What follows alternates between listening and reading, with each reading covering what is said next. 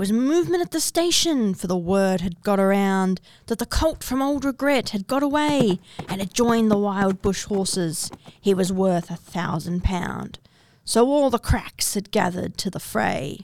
All the tried and noted riders from the stations near and far had mustered at the homestead overnight, for the bushmen love hard riding where the wild bush horses are, and the stock horse snuffs the battle with delight. This is the opening stanza of Banjo Paterson's famous poem, The Man from Snowy River.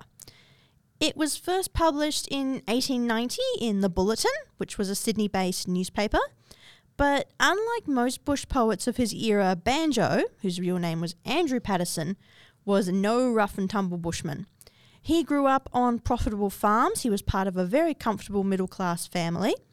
And the inspiration for his writing came from watching the drovers and horsemen, who were a regular sight on his farm or on other farms nearby, and of seeing the bullock drays and the Cobb and Co coaches go by. He also enjoyed watching polo. He liked the rough and ready nature of the men who participated.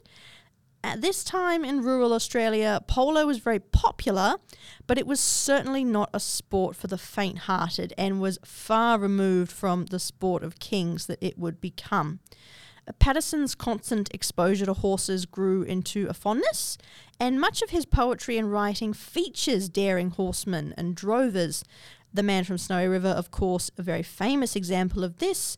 Um, another work that's well known that has these themes as well is Clancy of the Overflow, and Clancy actually features in The Man from Snowy River. He comes down to help catch the escaped horse. The Man from Snowy River, for those who might not be familiar with the poem, tells the story of a valuable young horse who has escaped from a farm and joined a herd of wild horses, known as Brumbies in Australia, who are living in the shadow of monstrous hills.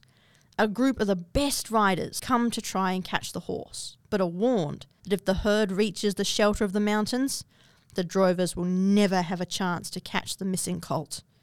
Regardless, they're all keen to go and ride with the Brumbies and press on, including the unnamed man from Snowy River, who is mounted on a stocky little mountain pony that some of the drovers are sure will fail to catch the fast running colt. But as the horses rush for the shelter of the hills and the drovers are forced to abandon their pursuit, the man from Snowy River and his mountain pony continue the chase.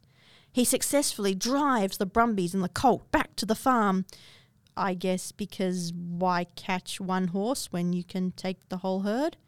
And in the final stanza, the reader learns that the people still talk about the incredible feat by the man from Snowy River all that time ago as a poem, there's nothing wrong with it, and it's a well known and well loved set of verses. This was the work that catapulted Banjo Paterson from obscure bush poet and moderately successful journalist to a household name throughout Australia. Along with Australia's unofficial national anthem, Waltzing Matilda, The Man from Snowy River is one of his best known works, and it's still read and shared very often if you live in Australia, even if you haven't read or heard the poem yourself, you'll have heard the phrase, the man from Snowy River, at least once.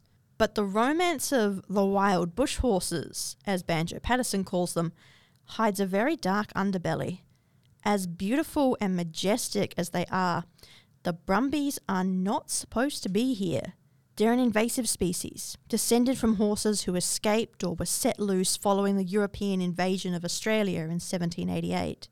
Australia usually has a pretty good track record when it comes to removing invasive pests and protecting our native flora and fauna, much of it, of course, being completely unique to this country. But nothing excites passions more than the Brumbies. But why? What makes the feral horses of Australia so special? And is this devotion based on fact or myth? I'm Juliana, and you're listening to The Skeptical Historian.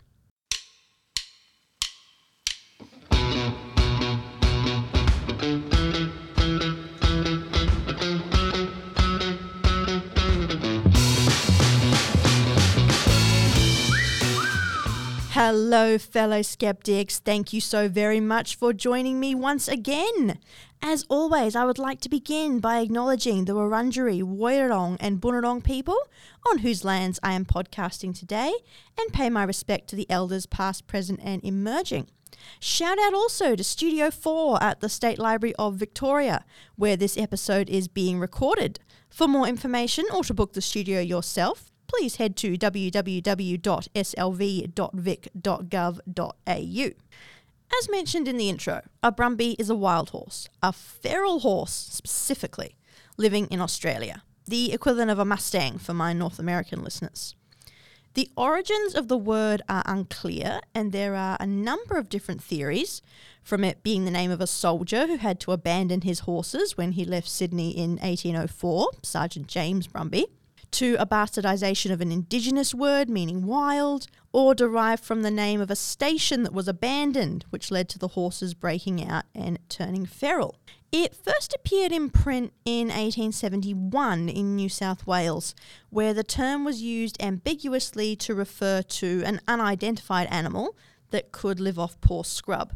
The next time it appeared in print was in Queensland in 1874, where it was definitively used to describe a horse, specifically a racehorse, that was dismissed as being an ill bred fellow and only a Brumby, but who nevertheless went on to win the St George's annual races, beating out the thoroughbred favourite. We know that words generally appear in print after they have already entered the spoken language. So it's reasonable for us to assume that the term Brumby was already in use in the vernacular when it first appeared in the paper, the Maitland Mercury and Hunter River General Advertiser, which is where the word first appeared, doesn't define it in that initial article, which would suggest that they were aware that their readership already knew what the word meant. Regardless of its origins, by 1900 it was known right across Australia to mean a feral horse. Although the ideas around these horses had changed in the 30 years or so since the word was first published. Early articles that use the word Brumby, including the two we have mentioned, use it as a bit of a derogatory term, the same way that we might describe a dog as a mutt. It's also clear from the newspapers over the following years, especially in the 1870s in Queensland, that the Brumbies were a huge problem. Most of the articles from this period talk about Brumby shooting and how large the wild horse population has become. Squatters who had previously refused to sell the feral horses on their properties, despite being offered astronomical sums of money in the 1850s and 60s, when horses were rare and in high demand, because no doubt they were hoping demand and prices would increase, were now complaining to the papers about having to pay shooters to kill the horses because they were competing with the livestock for grazing land. For the record, I don't have much sympathy for squatters in any corner of Australian history, although I find it stupidly ironic that they were killing one invasive species to make way for another. Although the squatters, of course, didn't see it like this. For them, it was a business decision. If the sheep and cattle that made the squatter his money couldn't graze because the brumbies were eating everything in sight, then his livestock would die, he wouldn't make money, and he'd have to sell his property. That would then be the end of his life as a pseudo aristocrat. And that lifestyle was very important to a lot of these men. The early squatters had generally been quite poor, usually rural Irish and Scottish, who had come to Australia as some of the earliest freemen, that is, not as convicts, when the tickets were cheap because no one wanted to immigrate to what was essentially a giant open air prison at that point. These men had become very wealthy after they'd taken up huge tracts of land, and they weren't about to give up that newfound wealth without a fight, especially not to herds of feral horses. But by 1900, the term Brumby had lost most of its derogatory meaning and had instead become quite an ordinary noun. Paterson's poems helped with this, giving the Brumby a bit of a romantic edge, although at the beginning of the 20th century, the horses were much better loved in poetry than they were in real life. Now, this feels like a good time to take a break, so sit tight, put your stock whips away, and I'll see you in a moment.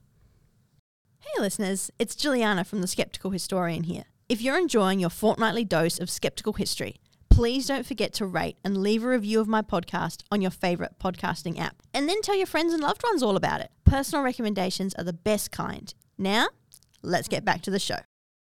And welcome back, one and all. Now, learning where the word Brumby comes from is all well and good, but where did the Brumbies themselves come from? Horses aren't native to Australia, and never in the history of this continent have we had any species of horse. Horses actually evolved in North America around 45 million years ago, although we wouldn't actually recognize one of these particular horses as a horse today, and they were only about the size of a fox. Over time, as they spread out across the plains, they grew bigger and they evolved into two distinct subspecies, and they adapted to live in these places that had quite sparse vegetation. Eventually, they spread out into Europe and Asia, although they became extinct in North America around 10,000 BCE during the mass extinction event that killed off most of the Ice Age megafauna, including the woolly mammoth and the saber-toothed cat. The horse returned to North America with the Spanish conquistadors in the 1400s, but they wouldn't make their way to Australia until the first fleet landed on the 26th of January 1788.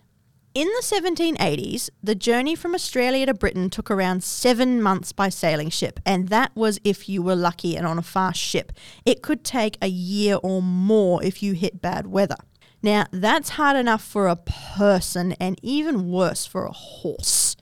So, only the strongest, whether you were a horse or a person, could get to Australia alive. Now, this meant that the horses who first landed on this continent were already the strongest and healthiest of those who had been brought over. Any weaker animals were killed in the crossing. Now, initially, this probably would have been seen as a blessing by the soldiers and political administrators who were running the penal colony. After all, while convicts could and did pull ploughs and do other types of heavy farm work, it was much more efficient to have a horse do it. In 1800, just 12 years after the first fleet landed, there were still only a couple of hundred horses in Australia, and all of them would have been work animals.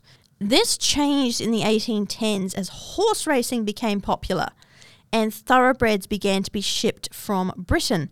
And by 1820, there were as many as three and a half thousand horses, some imported and some born in the colony. And by 1850, shortly before the discoveries of gold in Victoria and New South Wales, when Europeans had spread out from the original settlements in New South Wales and Tasmania, then called Van Diemen's Land, and were well established in what would become the colonies of Victoria, South Australia, and Queensland, there were 160,000 horses on this continent, both feral and domestic, and almost all had been born in the colonies. So just let that sink in for a minute. We started in 1800 with 200 imported horses in Australia. By 1850, so within 50 years, there were 160,000. And these are the ancestors of our modern day Brumbies. While some horses went feral after escaping from poorly fenced farmland, where fences were used at all, it is believed that most horses went feral after pastoralists, unable to maintain their land, abandoned their runs and stations and their livestock too. Up in the Northern Territory, where Brumbies are not as common as they are in Queensland, New South Wales, and Victoria, they have similar problems with feral cattle, who were abandoned by the pastoralists when they could no longer maintain their cattle runs. Because every horse that came to Australia was relatively healthy, and because horses have evolved to survive on plains with sparse vegetation, the abandoned horses thrived here and their numbers continued to expand, although they certainly weren't well loved. Up until the middle of the 20th century, a lot of places that are now national parks were sheep and cattle farms, in many places, these properties had been in people's families for generations and would, they believed, be in their families for generations more. That all changed in the 1930s when the governments of Victoria and especially New South Wales began conducting studies into the delicate environments and ecosystems of the high country, especially the impact that grazing sheep and cattle was having on these unique and irreplaceable areas. By the 1940s, it was becoming very clear that If the sheep and cattle were allowed to remain, there would be no highlands left in either state. The livestock caused erosion and polluted waterways. They were trampling delicate vegetation and spreading weeds across the highlands, which were choking out native species. And the graziers themselves regularly took to burning the undergrowth to encourage new grass shoots, which their animals preferred, and this was taking a huge toll on the ecosystem. But for the owners of the sheep and cattle runs, these were not concerns at all. Environmentalism was still a relatively new thing in the mid 20th century, and it didn't sit well with people like the graziers who had made their money and their living off exploiting the aforementioned environment. Much like the squatters of old, their decisions were based on their business. They maintained that their regular burning prevented bushfires, and that the erosion was not caused by livestock, but instead was a natural process. The issue they wanted the government to focus on was the horses, who competed with their livestock for food and frequently damaged their fences. Horses are very powerful animals and they have evolved to run. If they are moving at speed, they won't always see a fence, especially a fence that's been designed for sheep or cattle, and they can go right through it. And this can result in catastrophic injury to the horse and expensive damage to the fence. Now, before anyone points out that horses can jump, I do, of course, know that horses can jump. From the research I was able to do on this issue, it seems that most of the damage that the graziers were complaining about came from horses going through their fences. Now, fencing was actually comparatively recent in the Highlands, while the graziers and brumbies were sharing the area, as it wasn't until 1917 that the laws governing grazing leases in the area created incentives to erect fences in the first place. The Brumbies had been in the Highlands since the early 1800s, so they weren't used to the fences and they didn't care for the boundaries of the graziers' leases either. If they wanted something, a fence wasn't going to stop them. And in 1940, the graziers approached the government and asked for machine guns to help exterminate the feral horses. So, what changed? How did we go from requests to indiscriminately machine gun the Brumbies to the New South Wales State Parliament passing a bill to protect these same animals on heritage grounds in 2018? I'm going to take another break to give you a moment to wrap your heads around a state government passing legislation to protect a feral animal, and I'll be back shortly.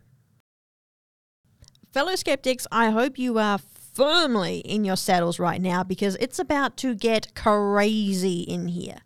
The Brumby Bill, officially known as the Kosciuszko Wild Horse Heritage Act 2018, was passed with the object of recognising the heritage value of sustainable wild horse populations within parts of the Kosciuszko National Park and to protect that heritage. The only thing I have to say to that is what heritage value? The Brumbies are no more part of our heritage than rabbits, foxes, cattle, goats, deer, carp, or rats are. They are not a long lost throwback to the days of settler colonialism.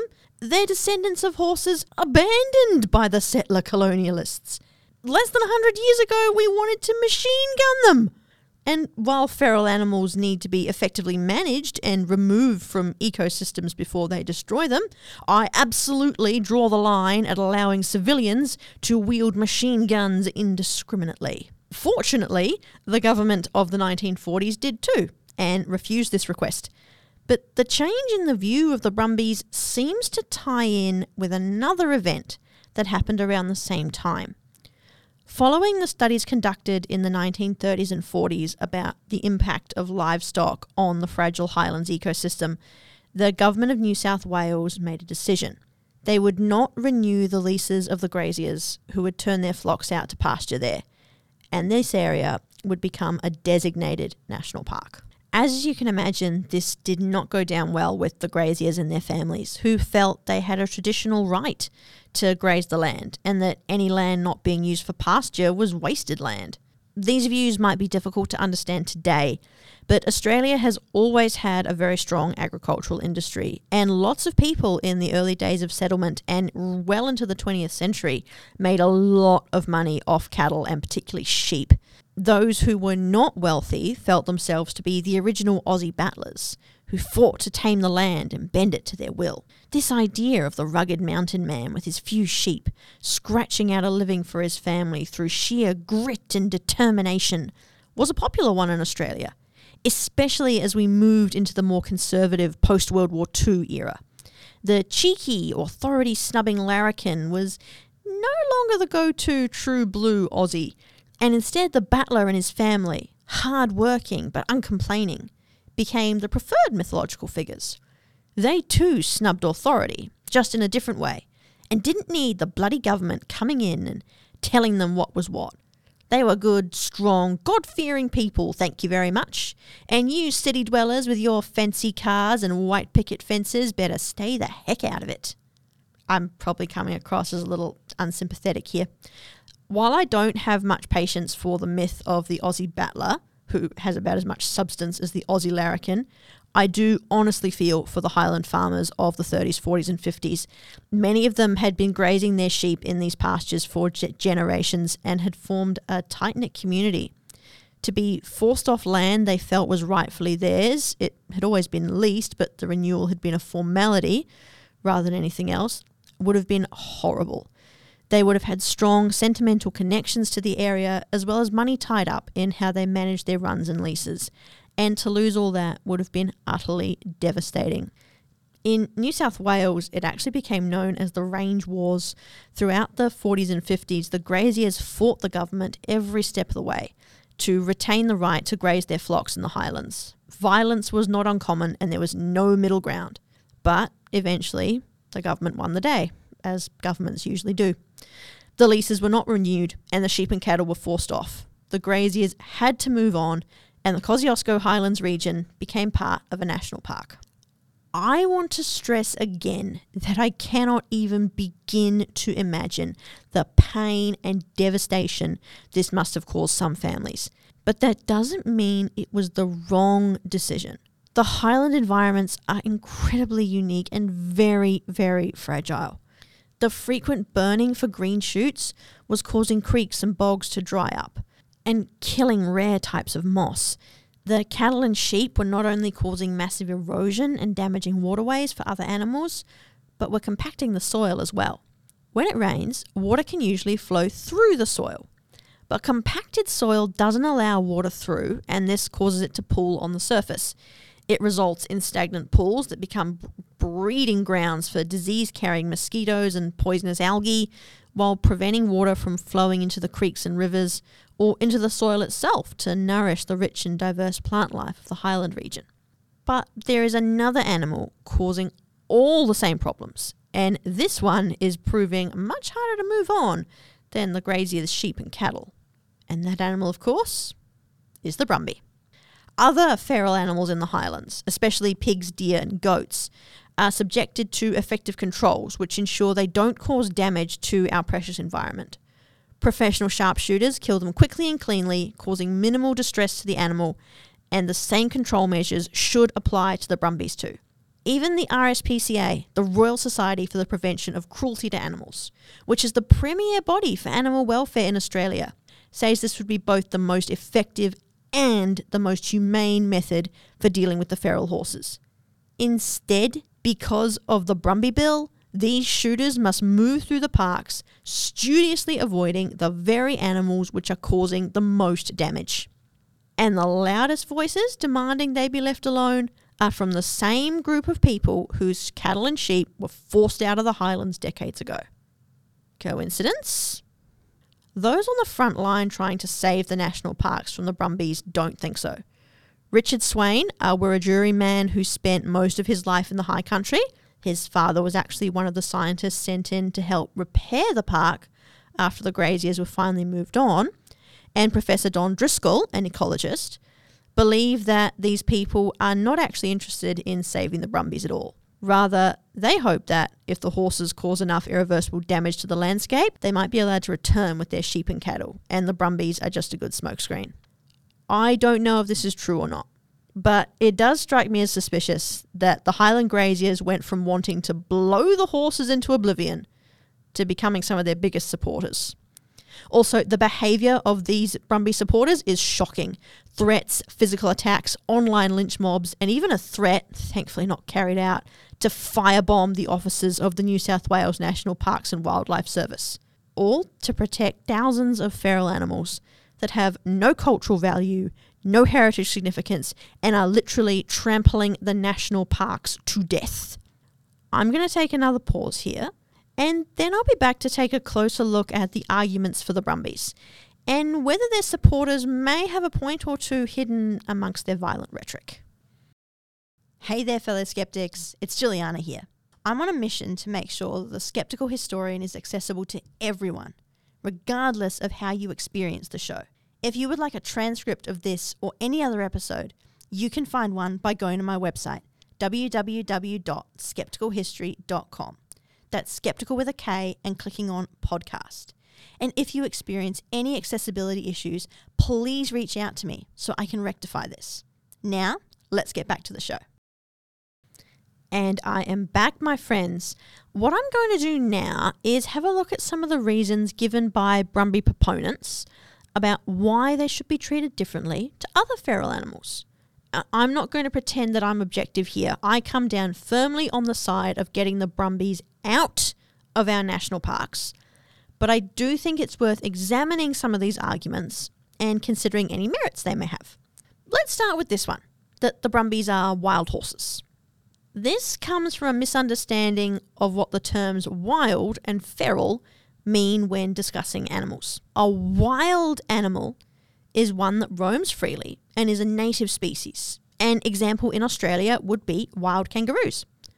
While we do farm kangaroos in many places for their meat and pelts, they have not been domesticated in the same way as sheep and cattle, and there are plenty of wild populations across Australia. They don't cause damage to the natural environment because they've perfectly adapted to live here and fill an ecological niche. A feral animal, on the other hand, is one that has been introduced to the country, such as the horse in Australia, and takes to the wild after being released or abandoned there. They invade ecological niches filled by native species, driving them out and pushing unique flora and fauna into extinction. They also cause huge amounts of damage to the environment, which is not adapted to their ways of living and moving. The other difference between wild and feral animals is predation. Most wild animals, unless they are naturally at the top of the food chain, will have predators within their own environment, while feral animals often lack natural predators, allowing them to spread and reproduce without the controls they would experience in their natural environment. Horses are large, strong animals, and the largest Australian based predator, the dingo, may occasionally take foals, but is not strong enough to bring down a fully grown horse, even when they work in packs. In far north Queensland, crocodiles occasionally prey on brumbies, but horses don't generally share the same environments as crocodiles. And given these animals are opportunistic predators rather than specialized hunters, they will just as readily eat a buffalo, a kangaroo, or even another crocodile as they will a brumby.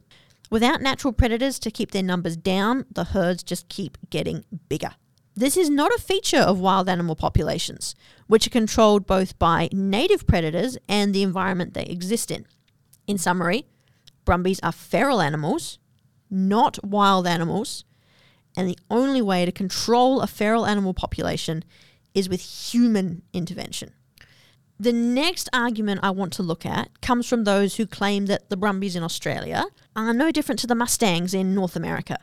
They claim that the governments of the United States and Canada, now, feral horses aren't called Mustangs in Canada, but I'm going to use this word in general to avoid confusion, have successfully managed their herds without needing to cull the horses and have been able to reduce their impact on the environment. Australia, they argue, should learn from these management techniques. There are a few flaws in this argument. First of all, the governments of the USA and Canada have at numerous times culled their feral horse populations, so we can shelve that part of the argument immediately. The other part of the argument that in North America horses are not impacting the environment is complicated.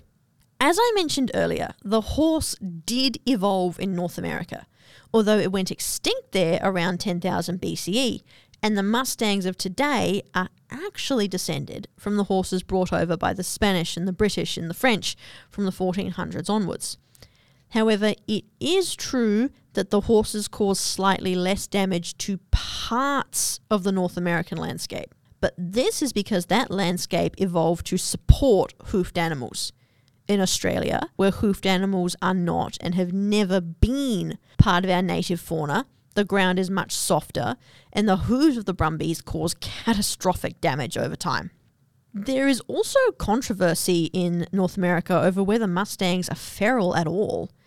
They inhabit roughly the same ecological niche that the North American horse did prior to its extinction, although climate change, both natural and human, has significantly altered the landscape since then, and other animals that survived the extinction of 10,000 BCE moved in to fill this gap when the North American horse disappeared.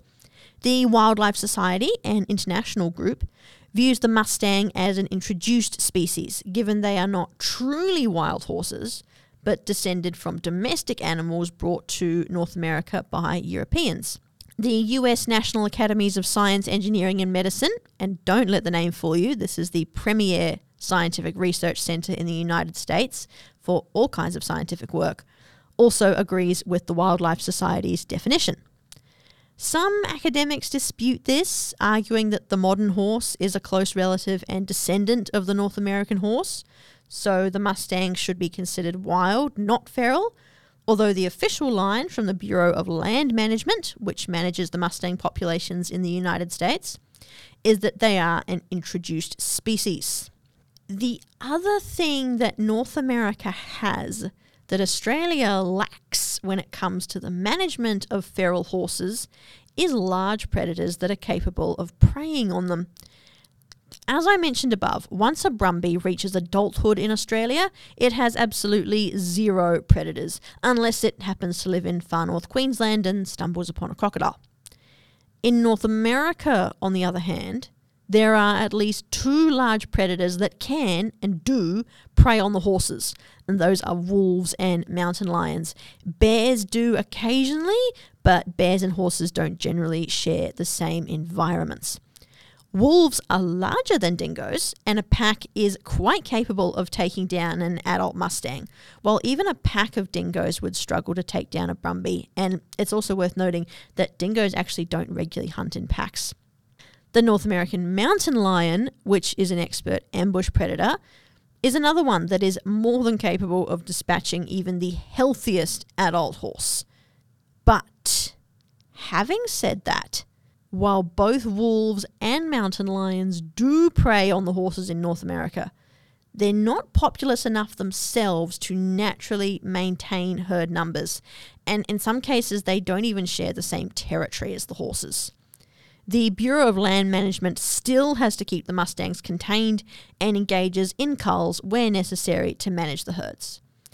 There are also many privately run sanctuaries in the United States where the horses can be cared for without public expense, although in some states the American taxpayer does foot the bill for the long term care of captured Mustangs. While I'm quite sure that some Brumby advocates in Australia would like taxpayer funded care for the Brumbies, I personally would be spitting nails if I found out that my tax dollars were being used to preserve feral animals who are destroying the native environment in a climate crisis. No. In the United States specifically, the horses also don't live in protected national parks, but have been mostly confined to small areas in a few states. While they are still free roaming, for the most part, they're not destroying protected wilderness and they don't tend to compete with native wildlife for the same food. Farmers and ranchers don't like them for the same reason the graziers pre 1940 hated the Brumbies, but it's outside the scope of this episode to talk about that. All in all, there are too many differences between the Mustangs of North America and the Brumbies of Australia and the environments in which they live to make viable comparisons between the management programs in the United States and Canada and those being pursued in Australia. It's a false equivalency that doesn't have any relevance to the current problem. I'm going to take another break here, and when I get back, I have three more arguments for you. Hey, skeptics, and I am back again. Of course, you knew I was coming back, but why not make it official? The last three arguments in favour of the Brumbies are more emotional than the first two. But just because an argument is emotional doesn't mean it doesn't have merit, although that remains to be seen with these ideas.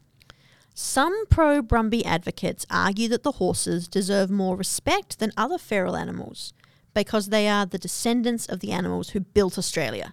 While it is true that horses were essential in shaping Australia after the European invasion, and there are plenty of famous horses in our history uh, Billy the Horse, Sandy the Anzac, Phar Lap, and Nobby, to name a few the ancestors of the Brumbies were not the working animals who built Australia.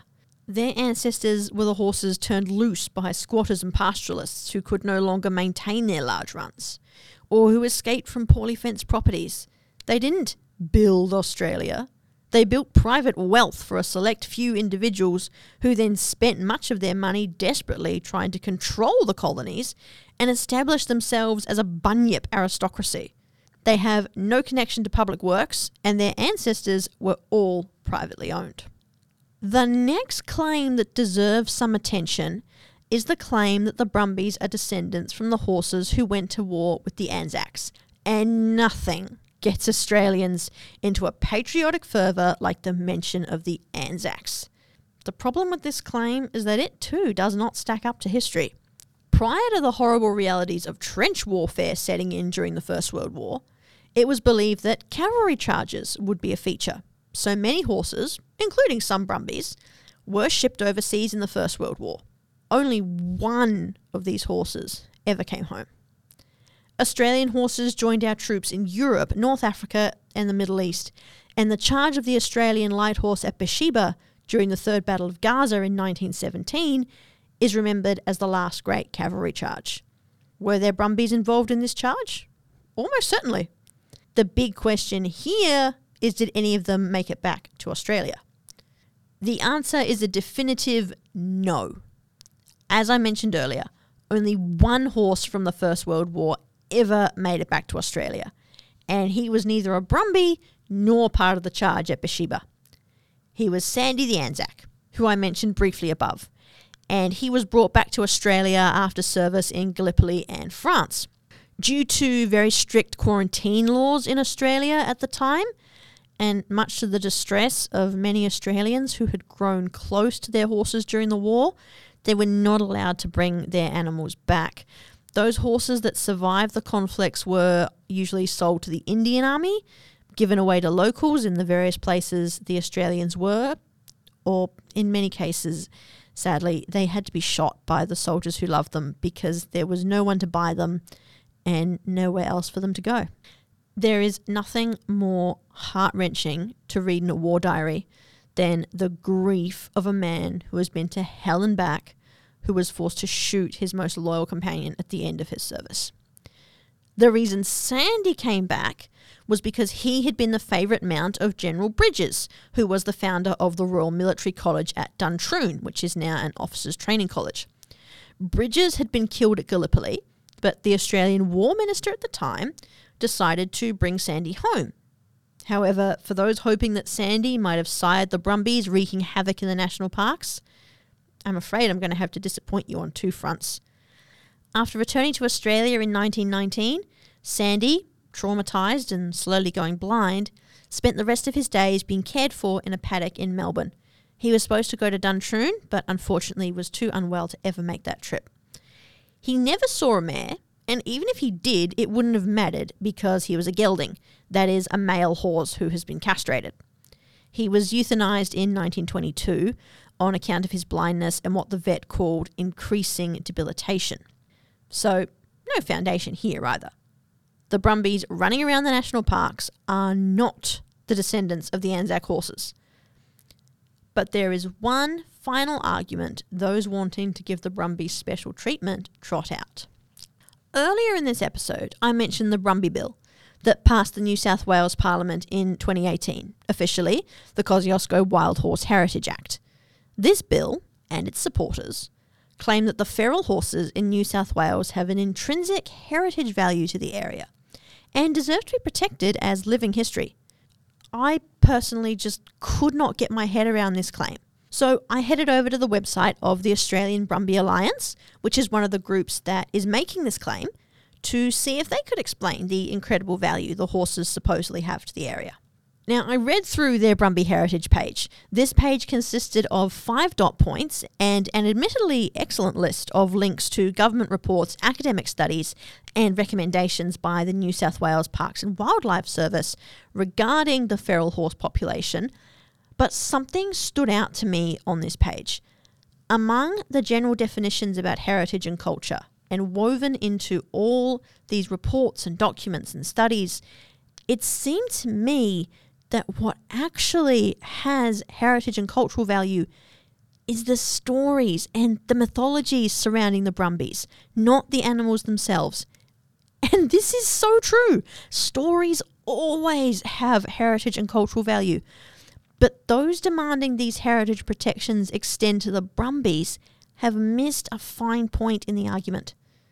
Just because a story is good doesn't mean it's true. They claim that the Brumbies are the last links to the unique culture and values of the mountain graziers, but this claim is simply not backed up by the facts. They focus on the sport of Brumby running, that is, catching and breaking in Brumbies for work on farms. And while this was practiced by the graziers, the vast majority of the horses working on those properties prior to the 1940s were purchased from stock markets or they were bred by the graziers themselves, rather than being plucked from the bush. What's more, the idea of the hill farmer with an intense connection to his land and deep respect for the Brumbies is built on a false premise. The graziers were connected to the land only as far as knowing how best to manipulate it to turn a profit for them, and they did not respect the Brumbies one little bit. I've already mentioned the machine guns of the 1940s, but that idea was almost humane compared to the way graziers treated the Brumbies in the 19th and earlier 20th century. A warning for extreme animal cruelty here, but this does need to be said. The most common way graziers dealt with Brumbies prior to the range wars of the 1940s was by mustering a large number, penning them in, and then opening fire with rifles. And these were not trained sharpshooters hitting the animals in the head and causing instant death either. Only the lucky animals died instantly, and those who were injured were not dispatched with a mercy shot but were usually left to bleed out.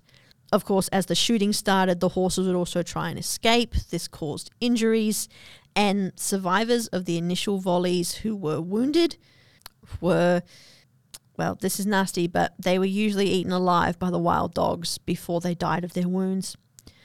Working in teams across the ranges, the graziers, or more likely their farmhands and employees, could and did kill thousands of Brumbies at a time. Another well documented way of killing the Brumbies was once again to muster them and then slit their throats. Not deep enough for instant death, but enough to ensure they would bleed out relatively quickly. The horses would then bolt, blood flying in ribbons behind them, until they collapsed and were once again left to bleed out. As far as the horses who were injured by the grazier's fences, as I mentioned at the top of the episode, they were usually left to die of their injuries if they weren't first killed by the wild dogs. This was the reality of the relationship between the graziers and the Brumbies. It was not one of love and respect, but of hatred and cruelty. I don't believe the Brumbies belong in our national parks, but pretending that there was some kind of deep relationship between the horses and the men who slit their throats for sport is vile. The Burra Charter, an excellent document which defines different types of cultural heritage, including living heritage, states that cultural significance enriches people's lives, providing a deep, inspirational sense of connection to community and landscape and to past lived experience but applying this deep inspiration and sense of connection to the Brumbies based on mythology is deliberately misrepresenting what living history actually is. Living history coexists with the present. It doesn't cause destruction and it won't destroy the future. If the Brumbies are allowed to stay in the national parks, the extinction of irreplaceable flora and fauna is guaranteed. Species unique to the highlands of New South Wales in particular might as well have never existed if we choose to go down this path. So, the Brumbies do not have heritage value. They played the same part in history as rabbits, foxes, cane toads, and deer. Pests who were brought into this country for work, sport, and convenience, who quickly became unmanageable and set about destroying our native environments. We recognise the terrible destruction caused by every other feral species in this country, but far too many people have determinedly shut their eyes to the fact that the horses are as deadly to our environment as any other introduced pest. Banjo Paterson's poems are extraordinary examples of Australian literature, but they're works of fiction and should be treated as such. Paterson was inspired by aspects of bush life in the same way that Elizabeth Banks was inspired by the story of Cocaine Bear. Neither Paterson's poems nor Banks's movie depict real life stories, and they don't seek to either. They portray an imaginary, at times exaggerated idea, designed to appeal to a target audience. When it comes to Paterson as well, as I mentioned at the top of the show, he was not some starving artist or a rough as guts hill farmer. He was a respected journalist. He was a very comfortable middle class man. His farm was profitable. He'd seen Brumbies. He was an excellent horseman and he had done some droving in his younger days. But his idea of the relationship between the Brumbies and the Graziers, the same one used to build the mythology that prevents us from protecting our priceless national parks from the feral horses to this day, never had a grain of truth to it. They were poems, please, for crying out loud, poems not factual accounts. As for where I stand, I agree with the views of Nick O'Malley, the environment and climate editor for The Age and the Sydney Morning Herald. Completely removing the horses is the only way we can save our national parks, especially in the highlands of New South Wales.